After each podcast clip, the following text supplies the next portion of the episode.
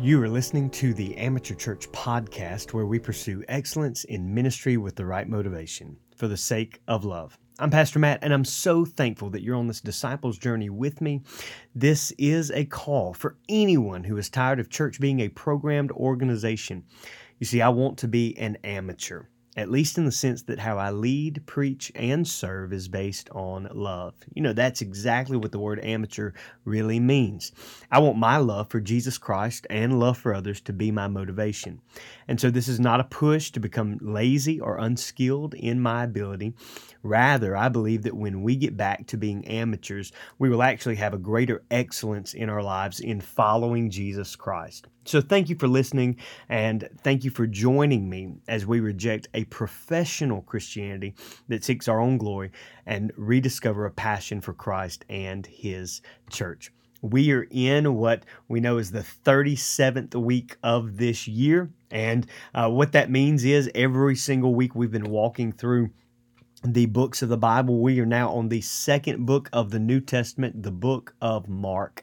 And we're going to run through this week, uh, run through the book of Mark, all 16 chapters as you read. And we want to look at just this phenomenal early gospel and see uh, the story of Jesus Christ, really, hopefully, in a fresher way. We just got done reading uh, different portions of the book of Matthew. We're going to read the entire book of Mark because Mark kind of kind of summarizes briefly what Matthew and Luke uh, have to say, and they uh, in in looking at these passages and looking at these stories, my prayer is that we see the gospel with renewed and and revived hearts. So as we dive in today, today is theology and what can we learn? What can we learn about God? What can we learn about man? And what can we learn about the relationship between God and man based on the book of Mark? So in order to understand let us look at kind of the the background information of these books. First, the date that it is written is probably between 60 and 65 AD, about 30 years after Jesus walked uh, on this earth in his earthly ministry, uh, by John Mark. Now, you may recognize the name John Mark from the uh, the cousin of Barnabas who traveled for a time with Paul and Barnabas and became really the source of contention between the two. Uh, but John Mark was not a one of the recognized apostles or disciples of the 12, but he would later on follow uh, in the footsteps of many of them on missionary journeys. In fact, Paul says at the end of his life, John Mark is useful for me. And so we know that whatever happened between them, that God was able to restore that relationship. Some scholars even say that John Mark is the uh, is the one who was with Jesus in the garden when he was arrested and ran away naked. Uh, we see that in the book of Mark.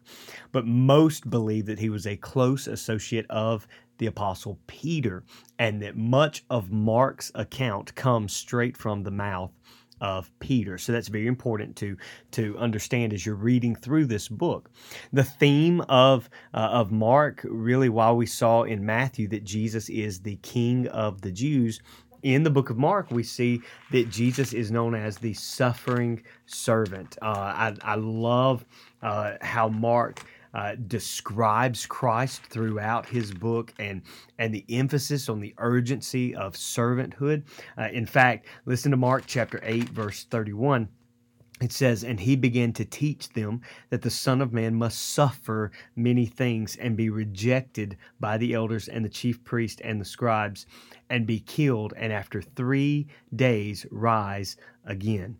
Uh, so we see that, that Christ reminds them he's going to suffer. In fact, he gives them the challenge in verse 34 if anyone wishes to come after me, he must deny himself, take up his cross, and follow me. So it focuses on the persecution of Christ for believers. And and again, it's very fast paced. The word immediately is used 41 times in the book of Mark. We see the urgency. And uh, I want to kind of break down for you Jesus' authority as a servant that is given to him over all things, all nature. In fact, when you read Mark chapter 2, uh, verses 3 through 12, we see that Christ has authority over disease. Look at Mark chapter 2 and and we see uh, uh, in verse three, and they came bringing to him a paralytic carried by four men. And Jesus says, Son, your sins are forgiven. But he proves this, uh, the, the message of forgiveness, by the miracle of raising the paralytic man. Man, and, and we see this all throughout the book of Mark. Jesus heals the lame, Jesus heals the leper, Jesus heals the mute, Jesus heals the the uh, those who are, are, are blind, Jesus heals those who are dealing with these physical infirmities. So Jesus has authority over diseases. Theologically, let that soak in your heart, be an anchor for your soul today. Second, Jesus has authority over disasters. Look at Mark chapter 4 with me, verse 35, uh, and, and notice what it says. It says, On that day when evening came, he said to them, Let us go to the other side. And leaving the crowd, they took him along with them in the boat, just as he was, and other boats were with him. And there arose a fierce gale of wind, and the waves were breaking over the boat so much that the boat was already filling up. Jesus himself was in the stern, asleep on the cushion, and they woke him and said to him, Teacher, do you not care that we are perishing? He got up and he said, Hush, be still. And in this, we see that God was able to calm the the seas calm, the storms. Jesus has authority over disaster. Third, Mark chapter 5 continues in showing the authority of Christ as the suffering servant. He has authority over demons. In Mark chapter 5, we find a man who is uh, who has his dwelling among the tombs one that no man was able to tame or bind him with a chain because he had torn them apart and broken the shackles into pieces. He had an unclean spirit within him, and when Jesus meets him, the the uh, this demonic man, demon possessed man, uh, Jesus says, "What is your name?" And he says, "My name is Legion, for we are many." But when Jesus encounters this demon possessed man, the demons have to flee. The demons have to be uh, have, have to leave. God has authority over demons. Can I share with you? Jesus even has authority over death. Look again, Mark chapter 5, verse 35 says, While he was still speaking, they came from the house of the synagogue official, saying, Your daughter has died. Why trouble the teacher anymore? And he said, Do not be afraid any longer, only believe. Verse 39 The child has not died, but is asleep. And they began laughing and mocking. And he sent out everyone except uh, the father and the mother and his own companions. And taking the child by the hand, he said to her, Talitha cumi, which means, Little girl, I say to you, get up. And immediately the girl got up.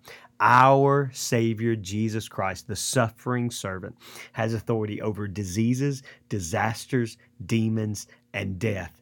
And in this, he has authority to bring us back to life.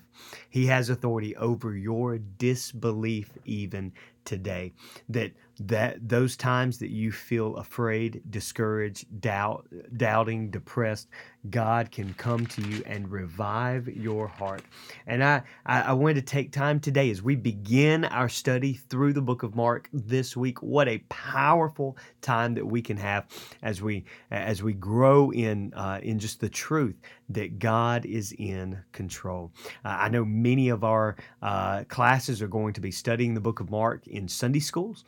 Uh, uh, they've been doing that uh, starting this month, and I'm looking forward to to this week as we get to dive into the book of Mark. So my prayer for this is that as we have seen that Christ is the suffering servant, that we would learn how to serve and endure suffering for the gospel. I'm praying for you. I love you. Stakes in the ground.